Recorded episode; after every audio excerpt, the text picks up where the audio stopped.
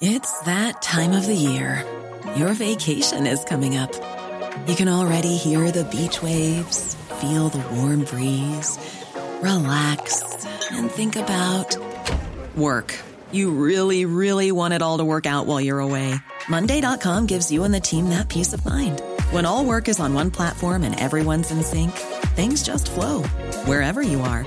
Tap the banner to go to Monday.com.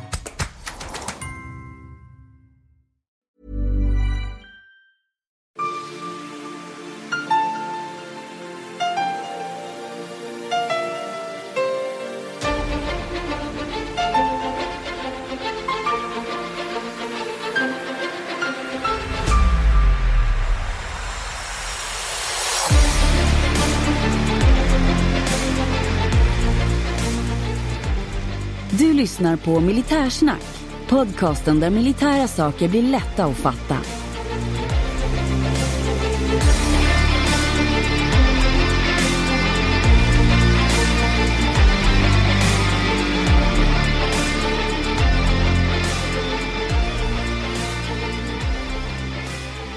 Då löjtnant, då var det dags för ett nytt avsnitt och nu är vi inne på Miljöpartiet. Jajamensan, nu är vi inne på sista veckan, eh, onsdagsavsnittet här. Miljöpartiets eh, Elisabeth Falkhaven ska vi få höra. Snyggt. Vi gör så här att vi hoppar direkt på intervjun. Det gör vi. Då kör vi. Då har jag den stora glädjen att få välkomna Elisabeth Falkhaven, Miljöpartiet, till Militärsnack podcast. Tack så mycket. Tackar, tackar. Hörru, jag tänkte att du skulle få börja med att berätta vem du är. Ja, jag är, har suttit i riksdagen nu den här senaste mandatperioden i försvarsutskottet. Men vad jag är i övrigt, oj, jag är väldigt mycket. Eh, Jag har inte jobbat med politik i mer än, ja, vad är det, 12 år nu, utan eh, har varit eh, i en hel massa andra Mm. yrken istället. Så att, men sen tänkte jag att jag får testa politiken, det är en plattform jag inte har varit på. Så att då blev det politik och då blev det försvarsutskottet när jag kom in Mm. i riksdagen. Berätta lite kort om ditt parti.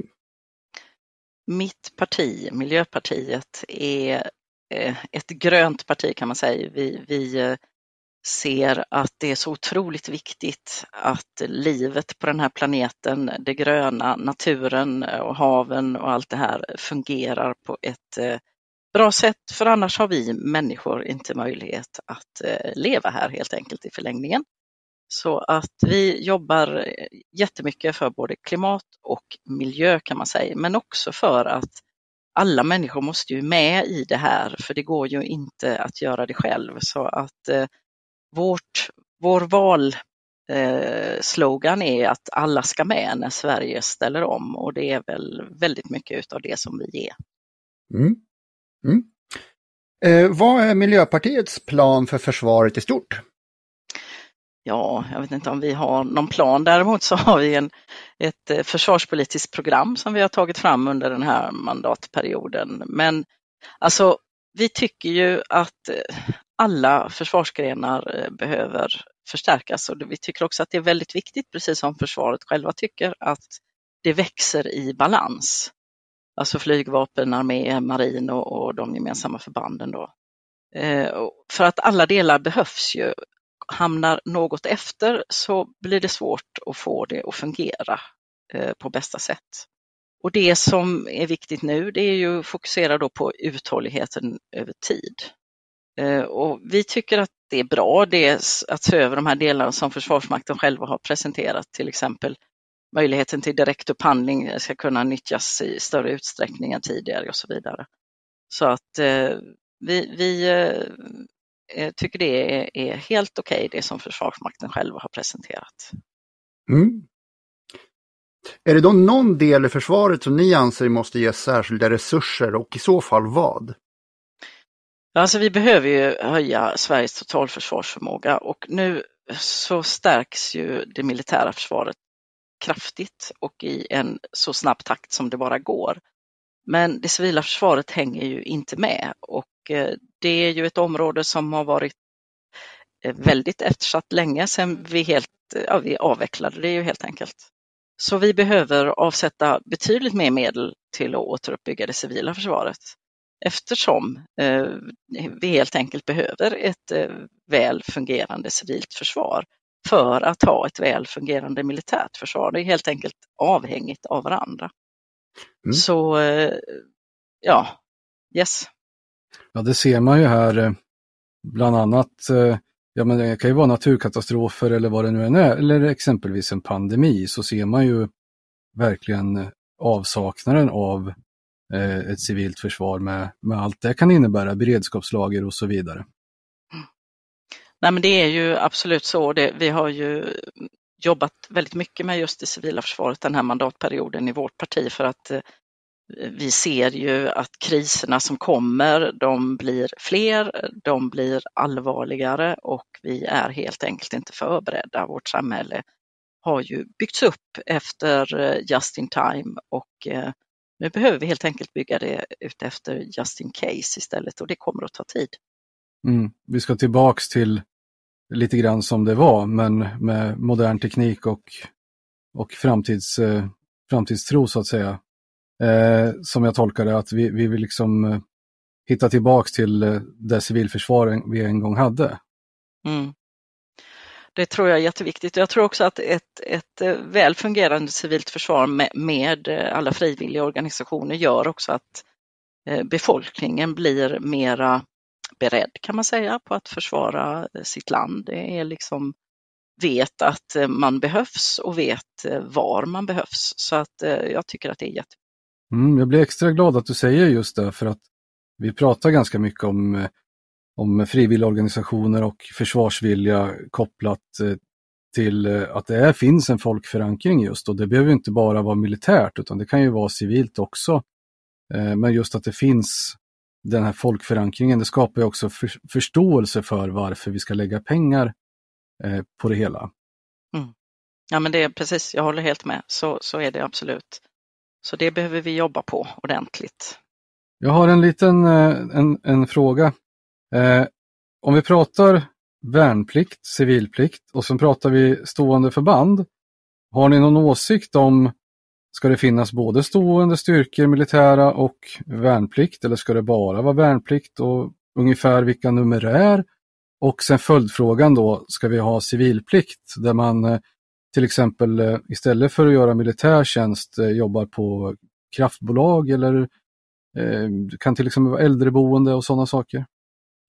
Om vi tar den sista frågan först så har vi ju i vårt försvarspolitiska program någonting som vi kallar för resilienstjänstgöring och det är ju det som de flesta andra partierna kallar för civilplikt. Jag vet inte var, var, var vårt resilienstjänstgöring kommer ifrån, men det handlar ju precis om det du säger, att man, eh, man arbetar någon annanstans eh, just eh, när man är, är inne i värnplikten eller vad vi då ska kalla det civilplikten.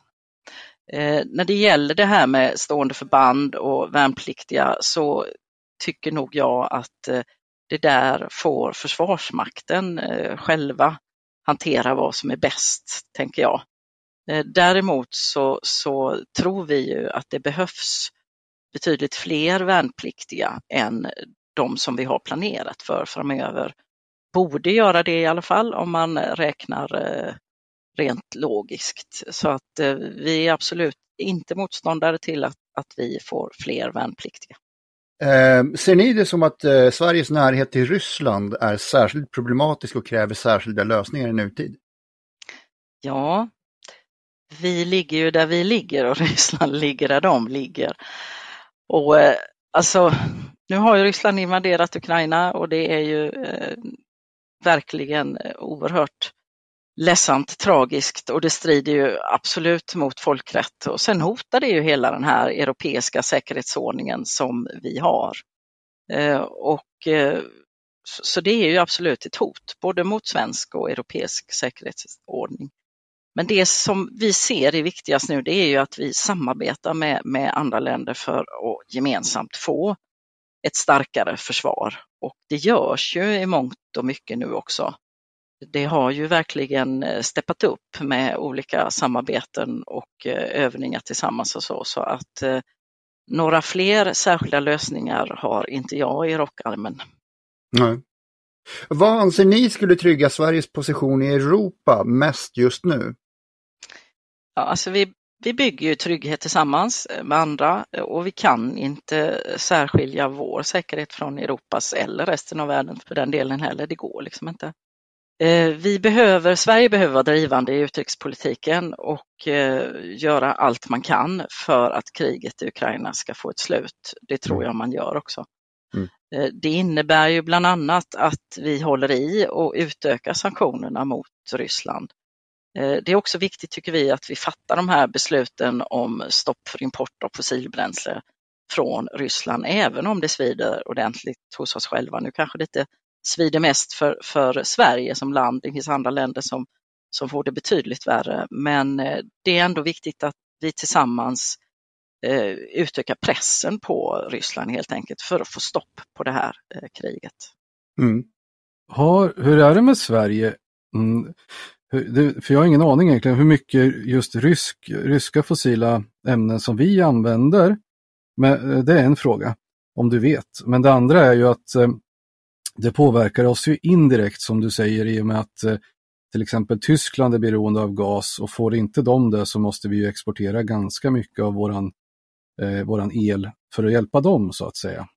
Ja, så är det. Vi importerar inte särskilt mycket. Eh, det just när det gäller eh, energi ifrån Ryssland så att vi kommer inte att ha jättesvårt för att, att stänga av det. Men precis som du säger så behöver vi ju kunna ställa upp för övriga Europa. Och nu är det ju så att vi exporterar ju eh, faktiskt el eh, över till övriga Europa i ganska stora mängder tack vare att vi har så pass mycket vindkraft och vattenkraft som vi har.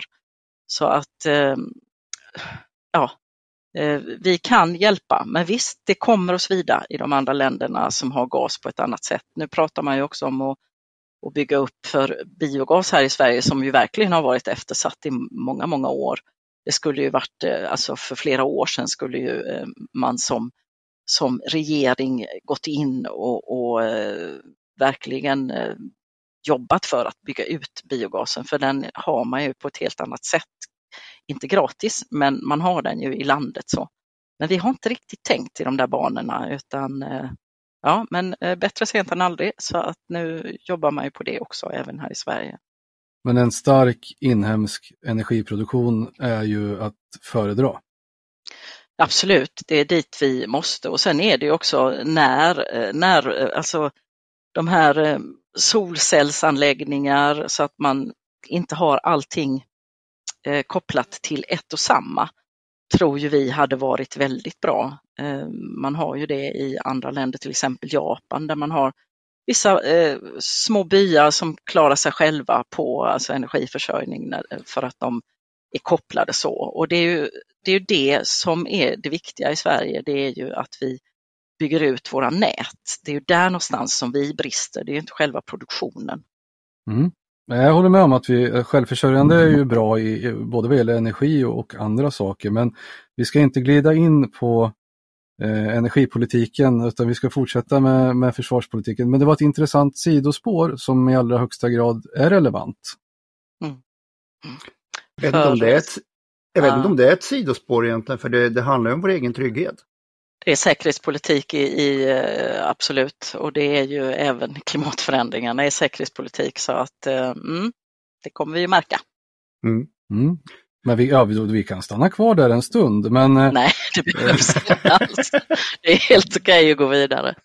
Nej, för min, nästa, min nästa fråga som måste komma i så fall, eh, när vi pratar om det, det är ju då kärnkraftsfrågan.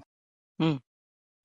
Och där är ju vi eh, väldigt trygga i eh, var vi står någonstans. För är det någonting som är säkerhetspolitik så är det väl att ha kärnkraftverk. Det kan vi ju se nu vad Ryssland gör i Ukraina till exempel. Så det är inte farligt. Det är inte bara avfallet som är farligt utan det är även eh, när kärnkraftverken går och vi ser det i Frankrike. De kan inte använda vattnet, de får stanna sina kärnkraftverk helt enkelt för att vattnet är för varmt. Så att det är verkligen ingen lösning utan det måste vara eh, andra lösningar. De här är ju folkskyddade av folkrätten men ryssarna har ju en tendens eh, i många fall bevisade fall att bryta mot folkrätten. Men just kärnkraftverken är ju tanken att de ska vara skyddade, precis som eh, att det skulle få stora konsekvenser att spränga en vattendamm och det är också egentligen eh, mm. folkrättsskyddat då. Men eh, det har de ju inte gjort hittills. Ju inte, nej, det hjälper ju inte riktigt i, i krig kanske när, när det hettar till utan vill man så, så tar man ju det också. Tyvärr så är det så. Ja. Mm. Vad har ni för syn på Sveriges roll i NATO? Vi tycker det är viktigt nu när vi börjar närma oss NATO att, eh, och ett medlemskap att vi eh, fortsätter att vara Sverige även i NATO om man säger så. Vi ska inte ha kärnvapen på svensk mark, eh, varken i fred eller krigstid. Det är ett av våra krav. Och sen är det att vi behöver driva det här med demokratikravet för länder inom NATO. Vi ser ju att det finns vissa länder som är, eh, kanske inte är demokratier som vi vill att demokrati ska vara i alla fall. Nej. Så att eh, nu eh, tycker vi att regeringen behöver stå upp för, för de svenska värdena, fred, frihet och värnandet av mänskliga rättigheter. Det är oerhört viktigt tycker vi inne i NATO. Och de här länderna då, då, då vill, tänker vi om att vi är i, i samma allians med dem så måste vi ställa krav. Det måste vi göra, absolut. Eh, jag vet inte hur det kommer att bli. Det är ju det här som har oroat oss. Vi ser ju vad Turkiet redan gör liksom och eh, jag, jag tycker det är otroligt eh, oroväckande det som, som händer nu. Men ja, vi får hoppas vi kan hantera det. Vi är ju i viss form av allians med flertalet länder redan innan i form med EU då. då. Men det är ju ingen försvarsallians, men du anser att det skulle vara känsligare just eftersom att det är en försvarsallians, mer än en allians? Ja visst, det är ju på något helt annat sätt. Och vi jobbar ju så pass eh, nära NATO i alla fall så att eh, men just medlemskapet gör ju, det blir ju någonting annat eh, för då ska man också ställa upp för varandra. Det är ju det som är grejen med NATO. Så att ja, det är en, en helt annan sak än EU. Och mm. Är inte ens med i EU. Nej precis, jag tänkte väl på Ungern och sådana här andra, de här, ja. det finns ju andra ställen då som är... Mm. Jo då. Hej, it's Danny Pellegrino from Everything Iconic. Ready to upgrade your style game without blowing your budget? Check out Quince. They've got all the good stuff, shirts and polos, activewear and fine leather goods, all at 50 to 80% less than other high-end brands. And the best part? They're all about safe, ethical, and responsible manufacturing. Get that luxury vibe without the luxury price tag. Hit up quince.com slash upgrade for free shipping and 365 day returns on your next order. That's quince.com slash upgrade. Millions of people have lost weight with personalized plans from Noom, like Evan, who can't stand salads and still lost 50 pounds. Salads, generally, for most people, are the easy button, right? For me, that wasn't an option. I never really was a salad guy. That's just not who I am. But Noom worked for me. Get your personalized plan today at Noom.com. Real Noom user compensated to provide their story. In four weeks, the typical Noom user can expect to lose one to two pounds per week. Individual results may vary. Om NATO-medlemskapet går i stöpet här, vad bör Sverige göra för att stärka sin position i regionen? Alltså vi har ju redan nu ett nära samarbete med, med Finland och, och NATO och EU, eh, precis som vi var inne på medlemmar i EU. Och eh, vi stöttar ju våra länder i vårt närområde och vi vet ju att grannländerna till oss eh, gör detsamma. Så att vi kommer ju fortsätta att försvara den europeiska säkerhetsordningen från svensk sida, det är jag övertygad om. Och Eh, vi vill ju från Miljöpartiet att Sverige ska fortsätta kunna välja vilka länder vi har försvarssamarbeten med. Det är det som, som eh, vi inte riktigt kan nu då om vi ska gå med i NATO. Men vi ska ju aldrig stå själva utan som sagt tidigare, vi bygger säkerhet tillsammans. Eh, det är också därför som, som vi har varit med som parti och bidragit till att fördjupa de här eh, försvarssamarbetena med, med länder som vi litar på då, som Finland och Storbritannien och, och så vidare. Mm. Och det är viktigt att vi bygger dem starkare, eh, för vi ser ju nu, alltså det är ju ett jättetydligt skifte i hela världen, det är ju inte bara här.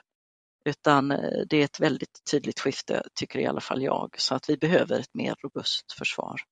Mm. Är det rätt eller fel att skänka och sälja vapen till länder i krig? Alltså, vår politik är ju att vi på alla sätt vi kan bidra till militär nedrustning i världen. Och då betyder ju det att vi måste stoppa den här vapenexporten som går till diktaturer och krigförande stater. Eh, och de här möjligheterna som finns till undantag för sån export måste avskaffas eller begränsas mycket kraftigt.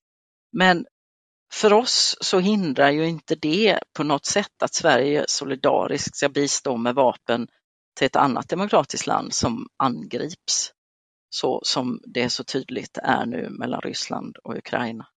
Så att vi tycker att det är rätt utifrån eh, den situationen som är just där. Vad, om något, bör Sverige se till att hjälpa Ukraina med mer? Alltså, eh, jag har ju information om vad Sverige hjälper Ukraina med idag och eh, Sverige bör ju bidra på alla sätt vi kan och det gör vi. Eh, både inom EU-gemenskapen tillsammans med andra länder men också som nation. Då. Humanitärt och, och, och så vidare. Eh, och jag vet ju också att regeringen och Ukraina har nära kontakter kring vad som specifikt efterfrågas. Vad behövs i Ukraina? Vad frågar de efter? Och jag tänker så här att det vet de bäst som arbetar med de frågorna. Och det är inte riktigt upp till mig att, att recensera det. Jag har inte varit i Ukraina. Jag är ingen, ingen eh, ja, så, så att eh, det, det får de bestämma tänker jag. Mm. Mm. Ska Sverige fortsätta att utveckla egna vapensystem som till exempelvis JAS eller sträva efter att köpa färdigutvecklade sådana från andra länder? Mm. Alltså det är ju jättekostsamt, det vet ni såväl som jag, att utveckla nya vapensystem. Det blir dyrare och dyrare för varje år som går. Eh, tidigare så har vi ju som nation, vi har ju liksom en historia av att kunna göra det här själva. Idag så kan vi för det mesta inte det. Utan det krävs samarbeten och det har vi ju också idag. Eh, och det är väl det som Sverige har att välja mellan, eh, att samarbeta med annat land, eh, alltså andra länder, för att utveckla nya system eller köpa från hyllan. Och jag tänker att vi behöver göra både och. Men att sträva efter att, att eller att fortsätta utveckla egna vapensystem, det blir extremt svårt som det lilla landet som vi är. Okej. Okay. Mm. Ja, jag skulle kunna kommentera med att um vi är ju extremt duktiga på det här och vi är ju väldigt efterfrågade. Till exempel eh, de pansarskott och granatgevär och den här NLO som britterna skänker, det är ju svenska utvecklingsprojekt som är eh, vi har varit i allra högsta grad delaktiga i, till exempel NLO då. Så vi är ju väldigt, väldigt framstående på den här arenan. Det är nummer ett. Nummer två är att eh, det kan också ligga under begreppet eh, egenproduktion, att ha en inhemsk produktion. Eh, till exempel då om vi har eh, våra haubitsar eller annat, att vi kan tillverka egen ammunition. Mm. Och jag håller med i båda. Samtidigt så lever vi i en värld där marknaden styr väldigt mycket. Och eh, företagen eh, lyder ju under marknaden eh, och det är väl kanske möjligt att, att regeringen kan säga till företagen att nu får ni inte sälja till de som har beställningar hos er utan nu ska ni bara tillverka för oss. Det vet inte jag, jag kan inte reglerna så mycket. Men däremot så vet jag, precis som du säger, att, att eh, vi har en historia, att vi är väldigt duktiga på detta. Och det tycker jag att vi kan använda oss av i eh, samarbete med andra länder. Eh, det har vi också i vårt försvars och säkerhetspolitiska program, att vi behöver samarbeta väldigt mycket mera inom EU. Dels för att inte tillverka så många vapen för att konkurrera med varandra, Eh, och sen då för att vi har olika kunskaper och precis som du säger, Sverige är jätteduktiga på detta området, men det är jättekostsamt. Eh, och vi kan väl kanske göra det här i Sverige, det är inte det jag säger, men vi behöver göra det tillsammans med andra, samarbeta. Ja, i fred är det lite annat, men i, i ofred så, det här pratar vi om i ett annat avsnitt också, och jag, är, jag är osäker, jag kan inte det här i huvudet, men jag inbillar mig att vi har vissa förfogande lagar och sånt som träder i kraft eh, eh och möjligheter. Det var i alla fall så förr att man kunde ställa om industri för att tillverka ja, allt möjligt egentligen, men bland annat ammunition men även mat och sånt här då för inhemsk produktion just i kristid. Sen vet inte jag om lagstöden eh, finns kvar i någon dammig låda någonstans eller om de avvecklades då när vi avvecklade mycket annat. Det vet inte jag. Det där får ni ju kolla för det är ju faktiskt ganska intressant och viktigt. Mm. Mm. Det har vi ett annat avsnitt till. Det kan vi ha och du kan kolla också på ditt Mm. jobb Ja, hur, hur, absolut. hur det här ligger till egentligen. Mm. För, att, för det är väldigt intressant. Det är det. Elisabeth, är det någonting du tycker att jag har glömt att fråga? Ja, eh, jag tycker att klimatförändringarna är en sån tydlig säkerhetspolitisk eh, risk kan man säga, så att den behöver upp väldigt mycket mer i, det, i de diskussionerna. Mm. Så det hade jag väldigt gärna sett att ni pratar kring det lite grann, även med andra, inte bara med oss, för vi är så medvetna om det. Alltså vi, eh, i andra länder, vi har ju inte så mycket här, även om vi tycker att det är varmt och, och eh, Europa eh, brinner och sådär, så finns det ju andra länder som har det väldigt mycket värre. Och det, alltså det kommer ju att bli jättestora flyktingströmmar av eh, de här eh, klimatförändringarna som är pågående nu. Och det blir ju bara värre och det går eh, bara fortare, säger forskarna. Oj, att det gick så fort. Det, det trodde vi inte. Så att det är ju en jättestor säkerhetspolitisk risk. Jag vet inte vad som kommer hända nu i Europa till exempel då, där det är så mycket torka. Eh, om I år, ett år klarar man det säkert, men eh, vad händer sen? Blir, får vi eh, flyktingar internt i Europa kanske till och med? I andra länder från Afrika och liknande så, så behöver ju folk gå från hus och hem. Det går helt enkelt inte att, att få någon mat där längre. Så att det här kommer ju att ställa till väldigt mycket i världen. Och sen är det ju också, vi tar eh, översvämningar, bränder och sånt som eh, händer här då. Eh, Det är ju också väldigt stora, men det är mer krishantering då. Men Mm. om man tittar på just säkerhetsrisken så, så ser vi ju den som, som väldigt stor utifrån att det kommer att, att kräva att man Ja, människor kommer att flytta runt helt enkelt för annars får de inte mat och när människor inte får mat så vet vi också att det händer en massa saker. Så. Ja, Elisabeth, har du några avslutande ord? Egentligen inte. Nej, det har jag inte. Nej. Var trevligt att prata med er. Ja. Du ska ha stort tack för att du kom hit Elisabeth. Mm. Mm. Och så önskar vi dig lycka till i valet givetvis. Tackar, tackar. Ja, och med det så tackar vi och säger hej. Hej då! Hej. Det gör vi. Hej då, hej då. Ja, där fick vi höra på Elisabeth Falkhaven, Miljöpartiet. Mm. Nu när vi kommit så här långt så måste jag säga att vi finner ju rätt mycket samsyn bland partierna. Det är inte så att det sticker ut åt så många håll.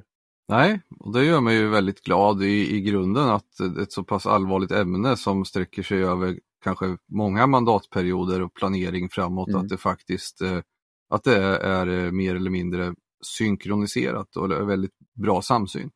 Mm. Vad har vi härnäst i pipan om man säger så? Ja, imorgon är det torsdag och eh, då kör vi Kristdemokraterna och ska få höra Mikael Oskarsson. Mikael Oskarsson. Ja men då så, då stänger vi för idag och så eh, hälsar vi Mikael välkommen imorgon då. Jajamensan, Tack och hej! hej då!